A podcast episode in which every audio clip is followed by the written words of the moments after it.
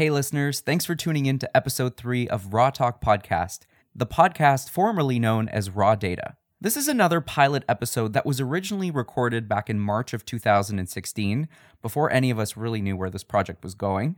And on this episode, Jabir and I spoke with Dr. Norm Rosenblum, who is a pediatric nephrologist and then the Associate Dean of the MD PhD program at the University of Toronto.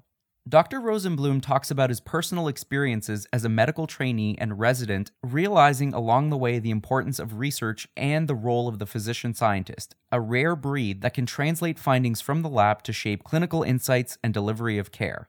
Dr. Rosenblum is a super down to earth and personable individual who was a lot of fun to talk to, and he was one of the earliest PIs to endorse us and agree to join the show. On this episode, we also hear from Kat and Aaron, who do our very first Flashback Friday segment and talk about the discovery of knockout mice. And then, as part of our Ask a Student segment, we talk to Swapna, an MD PhD student who actually later became a member of the Raw Talk team and went on to create her own podcast called Medicine in Motion with her twin sister Sandhya. Check out their Instagram at steam.sisters. Thanks, Swapna. And now, here it is in its original form, episode 3. Hello, listeners. This is episode three of the Raw Data Podcast, where scientists talk and we listen. Our theme this month is the physician scientist. Now, IMS is all about promoting translational research. And with one foot in the clinic and the other in the lab, physician scientists are uniquely positioned to bridge the gap between bench and bedside.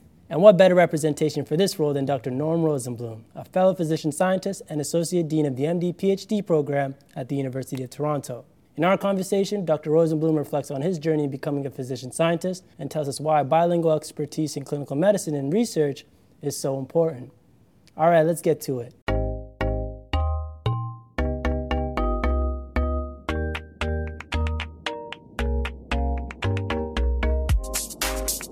Welcome, Dr. Rosenblum. Thank you. Great to be here. So, we usually begin a podcast by digging into the past. So, could you begin by talking about a little about your personal background, where you grew up in your early education. Sure. Well, I grew up in Glace Bay, Nova Scotia, which is a mining town of about 25,000 people. Um, as long as I can remember, and we have documentary evidence of this in my family from the age of four years, I was somehow fascinated with medicine. You know, it's, you can concoct a lot of stories as to why that's true, but in actual fact, I don't know. I just know that my imagination flared when it came to medical stuff. And I was just, I thought it was very interesting, and I was always reading medical books, and it just never went away. Now, I had a little, uh, I had a few people in my family who were physicians, but there were, of course, lawyers and other people. But somehow it was uh, one of my uncles, a cardiologist. Uh, he really sort of nurtured this interest in me. Um, so this stayed with me. And, and growing up in a, in a small town, a relatively small town, uh, this interest was definitely nurtured by people around me. Um, I, when I was in high school, I volunteered at the, um, at the general hospital in the town. Um, on Saturdays, I, for two years, uh, the pathologist in the town somehow noticed me, invited me to autopsies. Um, I was allowed to leave school whenever I wished, to go to the hospital to see oh, autopsies. Oh, wow. Really there would be an announcement on the loudspeaker when I was in grade 11 and 12. It would say something like, Norman Rosenblum come to the principal's office, which was a signal that I should just leave and go to the hospital. That was your pager. That was my pager. so, you know, small town life is different than big city life, and you know, I was a good student, so nobody was really worried about me, and uh, they were happy to nurture, allow these things to happen. So I was totally into it as a kid. Um, I guess the other important thing is that I was a bit of a skeptic. Um, and this is something my parents definitely nurtured and, and modeled for me. Um, I would, you know, when it came to what the truth is, my parents were the kind of people who definitely, in their own ways, with their own personalities, questioned what the truth really was. Big and, T. Yeah, yeah, what the big T truth was, and would ask. I could hear the conversations, and I, you know, and my brother, I think we grew up really being questioning people, and we knew that was that was good, or at least it was valued.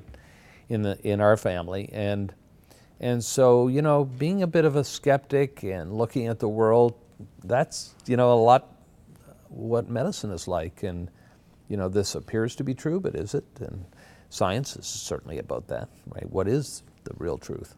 And so I think my personality, in a sense, was you know uh, matched this interest.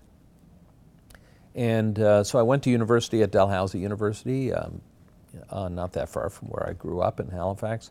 And, uh, you know, I was on this pre medical track, but I did a three year degree. And I think one of the most important things that happened to me was, was I took a developmental biology course in my third year, a really good developmental biology course.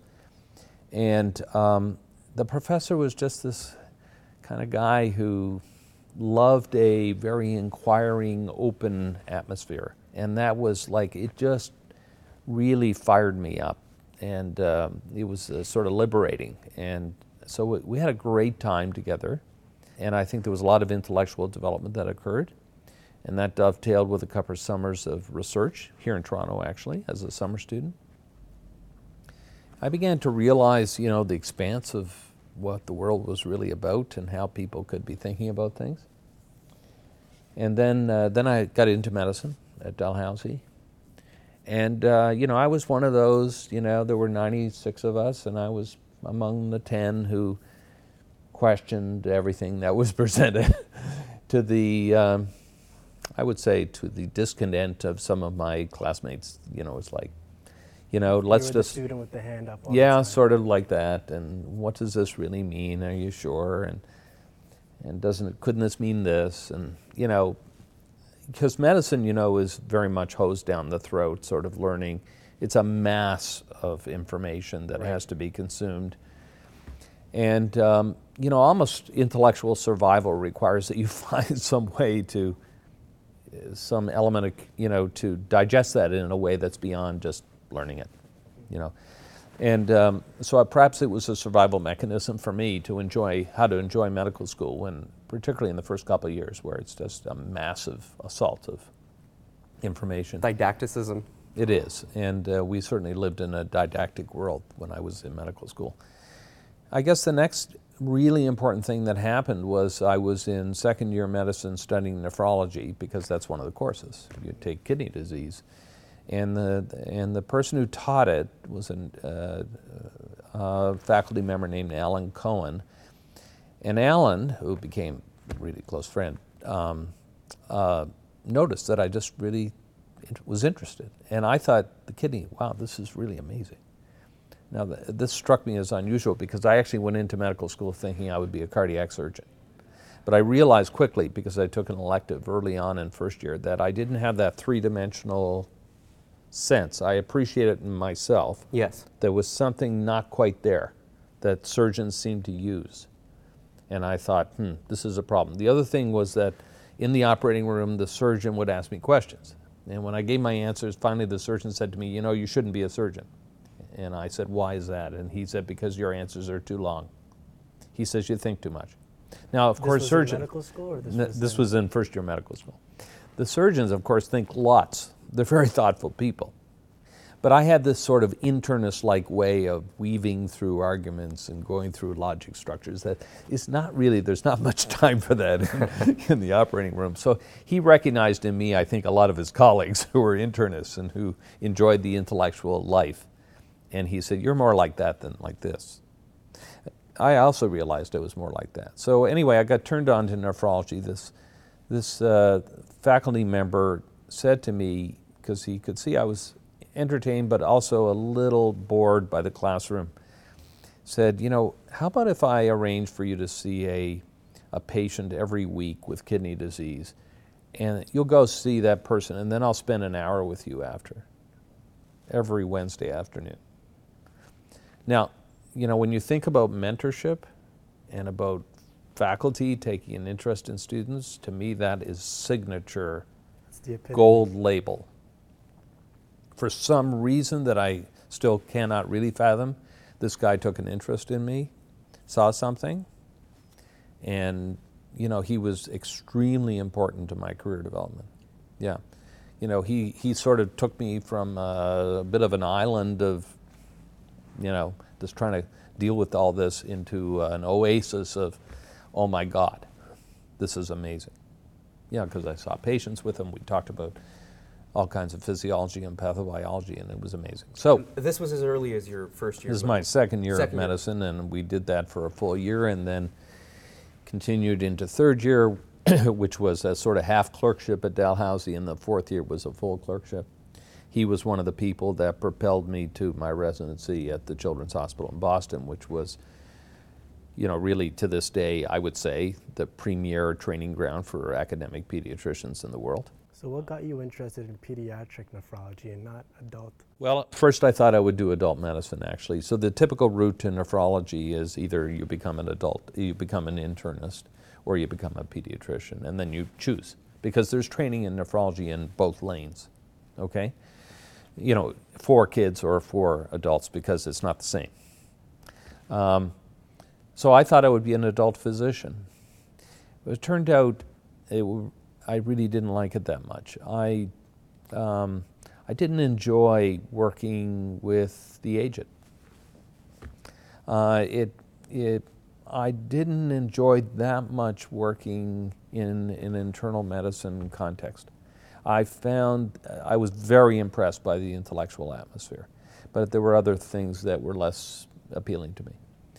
What I loved about pediatrics was I loved working with kids. I'd worked with kids since I was a kid myself, and uh, I like kids and I like families. And I like joking around, to be honest with you. I have a whole humor side of my life, and I felt like with kids I can be totally myself because kids demand that of people. Right. They cozy up. They they work with you easiest when you're most at ease with yourself. So I'd walk in the room, we'd kid around, so to speak, we, you know, a few jokes, a little entertainment, trying to get in their head, and then you start to get, family gets comfortable, you learn a lot, you work with the family. I liked all this. I thought it was very humane, you know. And and I was counseled by other people. They said, you know, this is the most important recognition you can have because you'll if you like this, then you'll learn to, you, you'll be as entertained by topics in pediatrics, which I clearly was. And here's where the loop back to developmental biology comes, because pediatrics is essentially developmental biology. And all of a sudden, everything became very coherent. But it didn't happen immediately, because I actually did a year of medicine before I went into pediatrics. Um, and then I left, and I went to pediatrics. Oh, really? By doing a year in medicine? Yeah, I did a year of internal medicine. I, I actually matched after medical school to internal medicine. Mm-hmm. And just before I started internal medicine, I went to the head of medicine and the head of pediatrics and said, I made a mistake. This was in Boston as well? No, this was in Dalhousie. Oh, okay. Yeah, it turned out my wife was doing her master's at the time. We weren't mobile. So I had to spend another year at Dalhousie. I thought I'd do my internal medicine there and then we'd leave and go somewhere how did research get incorporated into your story? Yeah. So along the way, I just, uh, you know, I was certainly not so developed, so mature that, uh, you know, I was like an MD PhD student. I totally got it. There was one MD PhD graduate in our class. Uh, there was no MD PhD program that I was aware of at Dalhousie at the time. Um, so I was not at all where I'm at now in terms of, but I was, here's where this, you know, sort of curious guy, a bit skeptical. I just kept doing little projects um, every summer or during the year that were about things that interested me. And, um, and they were good because uh, I learned things about how to do research. I also worked with faculty that were t- very talented and stimulated my thinking.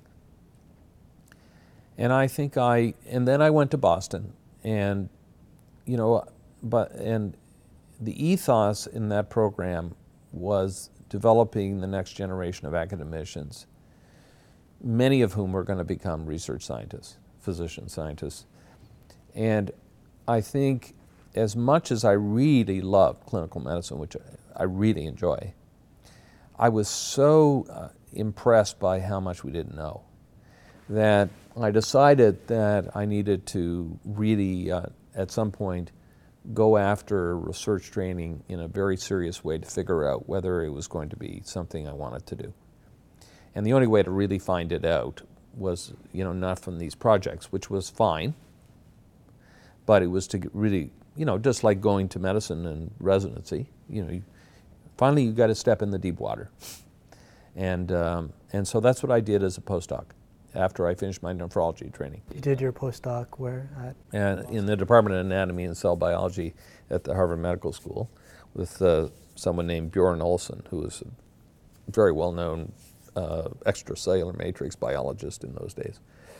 And, you know, I really was totally naive about science, really totally naive. But uh, he, this was an excellent lab, uh, big lab. He was a really interesting man. And um, I went in and I worked with him and with uh, someone named Morris Karnovsky, who was the first person I'm aware of who ever cultured a kidney cell. Uh, and together with Morris and Bjorn, I learned how to culture glomerular cells of different types and studied their extracellular matrix components and clone. And, you know, I remember when we got our first PCR machine, three weeks after that paper came out in, I think it was Nature or Science, I can't remember which. Um, all of that was new. We used to spend, you, you could spend over a year cloning, and in three weeks, it was all done. I mean, that was how the world was changing. And um, anyway, so that's what I did. For four and a half years, I was in that lab. I was like a graduate student. I took courses in cell biology and molecular biology. I learned how to do experiments. And the more I did it, the more I liked it. You weren't practicing at that time. Yeah, I was. Uh, because, you know, by that point, when I started that, I had already done my residency. I'd already been a fellow. I was a chief resident at Boston. I, I was a very well trained clinician. I was pretty much at the top of my game as a young guy. Um, and so I kept a clinic every second week um, in nephrology, and that was good. I had a hand in it, and my mind kept thinking and going over things, but the mo- major focus of what I was doing was research. That was typical, by the way, in that atmosphere. There were tons of us doing this. This was the way it was in the Boston programs. Yeah. You walk down Longwood Avenue, and this is the phenotype. You know, young hot dogs trying to go after the future. I mean, really. Yeah, it was a very exhilarating atmosphere. So before the show, we were talking a little bit about how technology has really come a long way, particularly in your field. Looking back, how would you say that that's sort of changed the research questions and the challenges that you face in research today as opposed to say maybe 2 decades ago? Yeah. Well, let's go back 3 decades even. So, you know, I was doing extracellular matrix biology. I actually changed out of that. I decided when I got recruited to Toronto to leave that field in a sense and to go into the field of kidney development. And the reason I did it was for one specific reason. I went to a conference in Philadelphia uh, soon before I, you know, uh, before I came here in 1993, and I heard Oliver Smithies give an after-dinner talk. And Oliver Smithies got the Nobel Prize for ES cell recombination. He wasn't the only one, but he did. And I listened to it. I said, "Oh my God, you know." Um, embryology used to be about people taking tiny pieces of tissue, recombining them, and understanding the way they interacted and so on. This was, this was maybe people would still do this, but the world was going to be completely different because now we could, people could mutate genes, make animals with abnormal tissues, study the genesis of these tissues in vivo. I said, clearly this is a game changer. Even I can recognize this which means it's so obviously a game changer that even I can recognize this. So I just came away from that and I said, this is the moment to do this. And, um, and so I decided to harness, try to harness what I had heard as I set up my own program. And uh, so that was, you know, there's a piece of technology, and with that came what we call Cre mediated excision of genes, so recombinase mediated excision in a tissue specific manner. And you know, I have basically for the last uh, you know 15, 20 years lived off this kind of technology because we, my lab has become quite proficient in dissecting the different cellular interactions and signaling interactions through the use of this kind of technology. Everyone, this is Kat. And this is Aaron. And this is Flashback Friday, where we take you through a major scientific discovery that has impacted the way we study gene abnormalities today.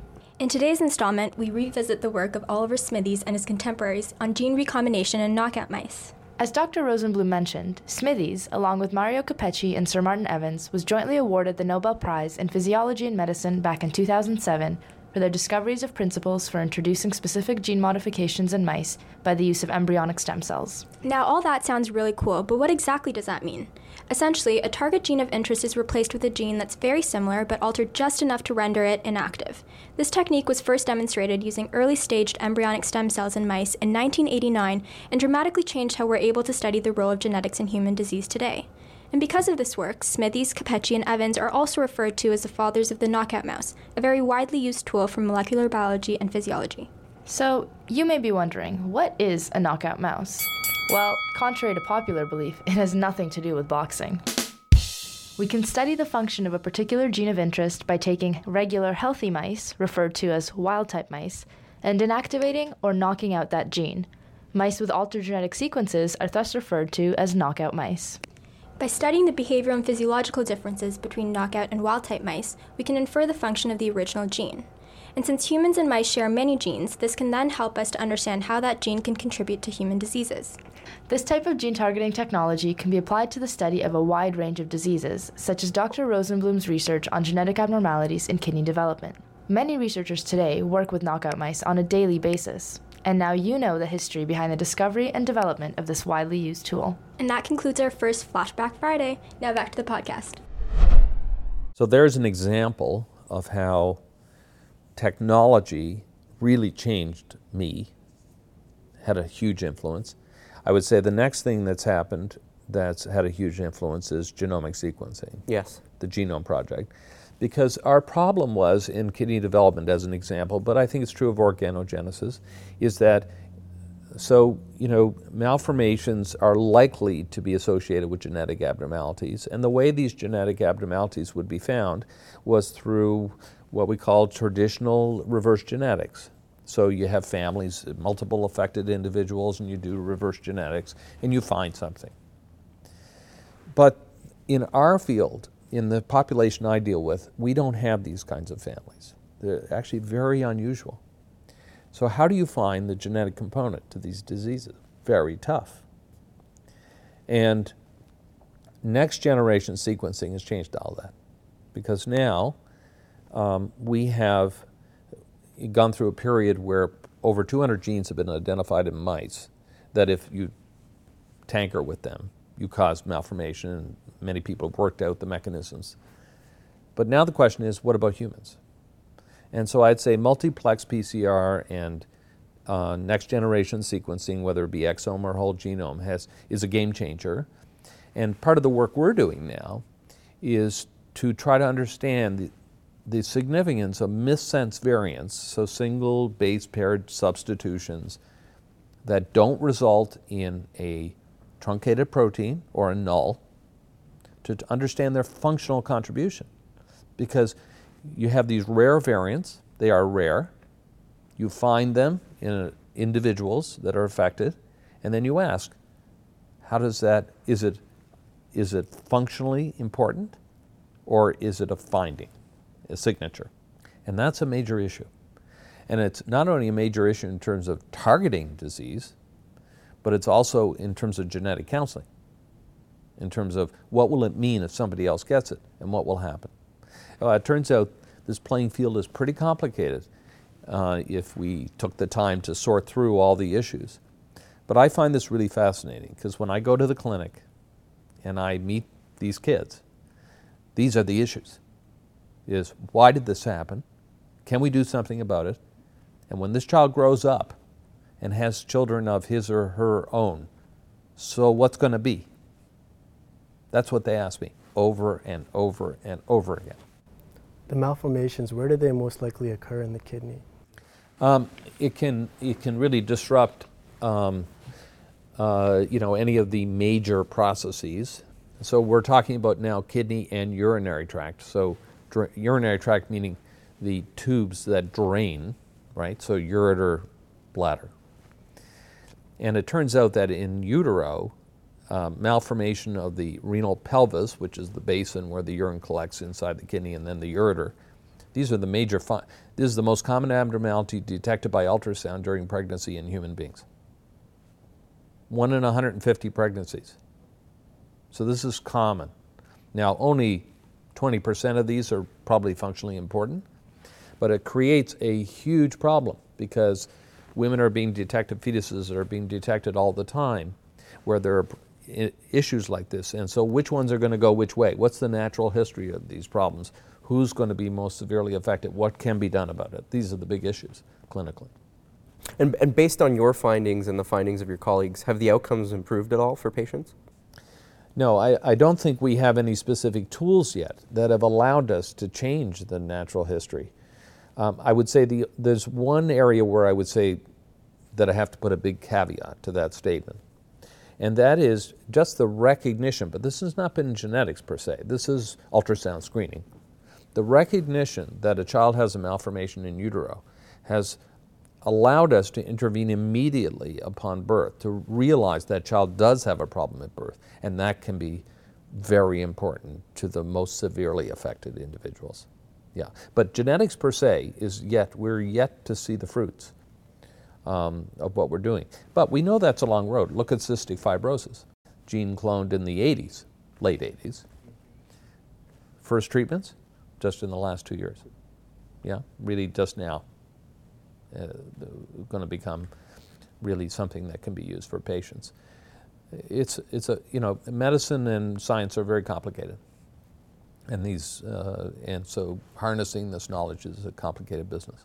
So signaling pathways are really emphasized in your research. Yes. Um, you talk about the sonic hedgehog pathway, but how do you target one over the other? How do you say, okay, I only, want to look at these second messengers? Yeah. So the the way that we've dealt with this is so we've studied you know th- really three major signaling pathways in my lab: the BMP signaling pathway, the Wnt pathway, and Hedgehog signaling pathway. These are the major pathways that we've been in. We've looked at. It turns out there's only about six major pathways that function in development of organs, but we look at the phenotypes. So, as an example, um, what I mean is, do we generate when we uh, manipulate these pathways? Do we generate a malformation that is something that resembles what happens in a human being? Okay, now it turns out now we're dealing with one uh, which we call, which is uretero-pelvic junction obstruction, which is due to altered, in, in our situation uh, that we're studying in mice, due to altered hedgehog signaling. And our studies demonstrate that when you look at human tissue, there's also abnormality in some patients in hedgehog signaling. See, this is the kind of thing that I think is extremely important and relevant. So we learn something about biology, but also sometimes you generate a model or something that looks like a model of human disease, and then you pursue that to understand it in humans to see whether it really is, and then you develop a targeting plan. And so th- th- right now we're in the midst of this particular story, and it's very exciting because we think it could be possible in a postnatal environment to, to actually therapeutically target this problem. So, just switching gears a little bit, you've had the opportunity of working with and mentoring clinician scientists, uh, current and, and budding. What is the future of, of that field? Is the clinician scientist uh, an endangered species? Well, you know, um, if you read the literature, you will certainly, that's where you'll get that term, because there's plenty of commentaries and editorials that have been written about the threatened clinician scientist. Physician scientists, let alone cl- clinician scientists in fields other than medicine per se, so nursing and rehab, et cetera, et cetera, you know, we're talking about a small fraction of all medical practitioners. Physician scientists are, at best, 5% of all the physicians that are graduated in North America. So it's a small group, and it always has been. But it's a enduring career, in my view, in any system that seeks to make major inroads in health research because of the particular advantage that a physician in this case and has if they are also a physician scientist. If you're interested in studying health research questions that are important, if you have lived it, understand it, know the nuances, and have access to the patients and the, resor- and the materials, biological materials from patients, and you have a scientific mind and a project, you're in a great position to tackle some pretty important things. So I am very optimistic, notwithstanding the changing tides, ever changing dynamic tides that are relate to funding, world economics, how the system works, and so on. I believe that there'll always be people who are so motivated to want to do this that really can't imagine their career being anything else. And there will be institutions that are dedicated in the same way, and they will meet and work productively together. That's been the history of this problem. And uh, yes, uh, right now we're in the middle of certain dynamics, but I think these dynamics will change over time. And I firmly believe that young people who are excited by these problems will find a very nice place for themselves uh, in our health research community. So this is Erin and Kat, and this is Ask a Student, and today we've sat down with Swapna Mila who's a student in the MD PhD program in Dr. Charles Tator's lab. So welcome. Thank you so much. Um, so to start off, can you briefly tell us a bit about yourself? Sure. My name is Swapna, and I'm uh, in the MD PhD program. I started in the MD program alone, and in my second year, I decided I wanted to do more research and, and create more opportunities for myself because the goal ultimately is to become a clinician scientist. And the MD PhD program is a really great avenue to do that. And so I applied and transferred to the MD PhD program, and I'm currently in the fifth year overall and in my beginning my third year of the graduate studies portion very cool. It's kind of unusual, but that's very cool. Um, so, can you just tell us why you decided to go with the MD PhD route, especially because you started off just uh, in the MD program? Sort of what were your motivations to become both a clinician and a scientist? Right. So, a couple of reasons. I think the first one being being in the MD program, I had the opportunity to interact with a lot of really amazing people who are my peers who are in the MD PhD program and hearing their stories and hearing their ambitions and their goals, I really identified with that and um, realized, even though I hadn't done that much research in the past, realized that this is something I really wanted to get involved in more. Learning more about the program, I decided to apply for it and to transfer after I did a little bit more research in the first couple of years of the MD program. And that was really important to me because ultimately I do want to become a clinician scientist and this program really trains you. And I really like the idea of being trained and having exposure to all these wonderful networks and collaboration opportunities early on in my career, both as a clinician and as a scientist, so that I can develop both perspectives at the same time and have each inform the other early on so that I don't develop with one and then trying to incorporate the other later on. And you actually just touched upon what our next question was, which was, in your eyes, how do these parallel streams of training complement each other? And I think you briefly briefly touched upon that, but do you want to elaborate a little bit more? Sure. I really, really think they um, complement each other particularly well in this program because we get the opportunity to have both early on, and I can't emphasize that enough, particularly for myself, um, having not had the opportunity to do too much research previously, and knowing that um, I really do want to incorporate that into my career, having the opportunity to do this, do a full PhD within the smack in the middle of my MD helps me to understand what kind of problems clinicians might face in their um, work and how can scientists help address those challenges and vice versa. So you talked just now about generally about how being a clinician scientist works out. But could you give us a little bit more detail uh, in your case and with your research in particular, how you see your future and how you see the two intertwining? Yeah, totally. Um, so I've still got time to change my mind, I guess. But right now, I'm aiming to become a clinician scientist with a clinical focus on sport and exercise medicine and, and a research interest currently on concussion, concussion policy in particular. But I look a lot at prevention, management, and recognition. And in general, I'd like to look at injury um, relating to sport injury and, and prevention and management um, in that sphere. And I'd like to continue with program evaluation, policy evaluation, that type of thing. So, having the clinical experience of knowing what mm-hmm. people are going through, what's common, and what the common challenges are in terms of you know, going through recovery or even accessing resources. For example, for concussion, it can be very difficult to identify and access resources. Sometimes they're just not there. It really helps if I have that knowledge so I know what the gaps are clinically and in a patient's experience so that I can identify those and try and address them in some way with my research, um, which is what I'm doing currently, evaluating a policy that I had a hand in actually consulting on to develop, and now it's implemented. So I'm really interested in seeing how that's playing out in mm-hmm. the um, in practice. So it truly gave you insight in terms of and informed the research that you did. Absolutely, yeah. So Dr. Rosenblum talks a little bit about gold label mentorship when describing his own career development. Did you have any mentors that influenced your decision to pursue this particular route? Um, yes, yes, and always we're looking for more. I just came from an, um, the MD PhD mentorship event that we had yesterday, um, so that's top of mind right now.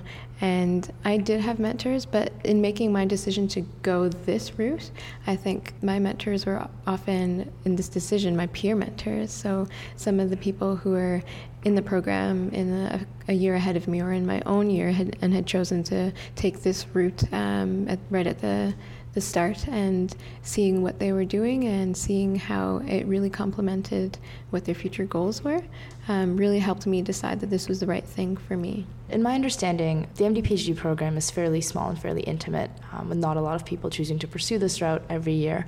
So far, with your experience in the program, what do you think it takes for someone to succeed in pursuing this route if they were so inclined? I think it it takes commitment um, because it is a long program and it takes a genuine interest in both clinical practice and research. But there are our group is becoming more and more diverse, and it's really, really exciting to see that I just met a lot of the incoming students and see all the different backgrounds that they come from and all the different interests that they bring to the table and their passion. But I think what we have in common is that we really do want to have that interaction between clinical practice and research. But well, thank you, Swapna, for coming and talking to us today. So now back to Richie and Dabir. Do you have any particular advice for the budding clinician scientist who maybe has a, a foot in the door but isn't sure how to, as you mentioned, craft their identity? Well, I think uh, number one is that uh, preparation is key. so, preparation means deep education on the clinical side and the scientific side, and also productivity. So, people need in science is a highly competitive business. It's a bit it's quite different than medicine in this respect. So science is very competitive and of course you're not just competing with your own kind you're competing with diverse scientists in the playing field. You have to demonstrate the currency and that currency is productivity through publication. Know, we can talk all we want about other forms of currency but in the end it comes down to that form of currency so that has to be demonstrated. I can do science, I can do it productively, and I can do interesting things. Then I think, having done that, young new uh, clinician scientists have to position themselves carefully with respect to the kinds of questions they're interested in and return on investment issues. So that does not in any way prejudice with respect to it has to be applied research versus very basic research. There's a place for all of that. But I think it has to be explainable of how me doing what I'm doing is a pathway towards solving some important problems. So people look for that. And um, I think very important to remember it's the question that's important. Technology changes so quickly. I always use the example I used to sequence DNA in my lab every other day 20 years ago. Now, never. You send it to a, a core facility at, in our research institute, and for $35, we get 2,000 base pairs. I mean, you know, it, you, you make mice, they're done in core facilities. Technology changes. And uh, it's not about the techniques per se. You learn these, you use them, It's the question. It's being able to focus on important questions and be productive around those. If one can do that, I'm extremely confident. I also think young people need to be geographically flexible. Is that I have a lot of people tell me, particularly in the Toronto context, because, you know, in Canada, we're a big country, but we don't have that many major metropolitan centers. And so it's common to hear that people say, you know, I really don't want to leave the city. And my concern is if you don't want to leave the city, it, there may not be the job that you're looking for at this point in time. And so being willing to move around a bit, even though I realize that can be a difficult thing in the age of two working partners, maybe with children, maybe not, that can, that can really test one. Uh, but uh, it may, it's important. So, to someone entering the pediatric nephrology field right now, where would you point them to? What's the most difficult problems that we're currently facing? Well, in pediatric nephrology, there's a lot of there's a lots of challenges, for sure. I mean, in my own field, it's really it's really harnessing genomics and developmental biology to get to a point where we could actually do something for patients. Okay, so I think this will be about molecular diagnostics in the clinic. It'll be about targeted therapy. Okay, so that's a huge arena. Fantastic. We've just had people be able to figure out how to make organoids. And now it's only 500 nephrons, and it turns out we have hundreds of thousands. But we're into a different world where we can model disease, where we can even imagine that maybe we could regenerate some of this tissue. So amazing horizons for the next generation. But you know, I was just on call this weekend, and so, you know, another area which is very important is diseases of the glomerulus. This is the filter of the kidney, and uh, where protein is lost from the glomerulus. And we need lots of uh, uh, advance with respect to treatments that can reverse uh, these genetic and acquired diseases, which cause a of very severe morbidities for the patient and, and sometimes lo- total loss of kidney function. So that's another very important area for progress. As does too. There are many other areas, uh, genetic diseases of the kidney tubule where it affects salt and water acid base. We only have symptomatic treatments for these things at the moment, as much as we're understanding the genetics in quite a sophisticated way. So if I was 25 and looking at nephrology, I would be like a kid in a candy shop thinking, oh my, what a set of opportunities I have in front of me.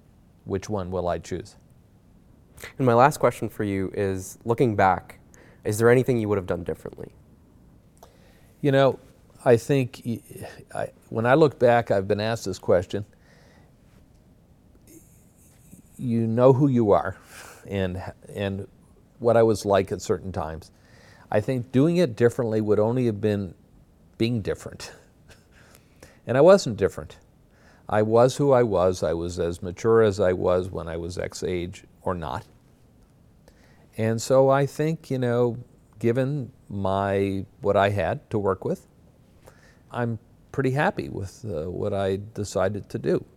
I think I don't look back and think, well, if I had been like Joe, then I would have done it this. Well, it turns out I'm not Joe or Jill. I'm Norm. So I'm pretty satisfied with the choices that I made. I'm very happy in my career. I don't have any regrets with respect to, to what I chose to do and the time I've spent. I think that brings us to the end of our show. Is there any place where interested parties can find you and your work? Well, we have a website. you know, I have a laboratory at the Hospital for Sick Children. We have a laboratory website. You can certainly go on there. My email address at the Hospital for Sick Children is public. Uh, you can certainly be contacted in that way. Uh, it's always a pleasure to receive inquiries from uh, individuals who are interested in what we're doing. Great. That was Dr. Norm Rosenblum, and we'll see you next time. Raw Data is a student presentation of the Institute of Medical Science at the University of Toronto. The opinions expressed on the show are not necessarily those of the IMS, the Faculty of Medicine, or the university. To learn more about the show, visit our website at rawdataims.com and also be sure to subscribe to our podcast on iTunes and rate us five stars. Until next time, keep it raw. I don't look back and think, well, if I had been like Joe, then I would have done it this. Well, it turns out I'm not Joe or Jill. I'm Norm.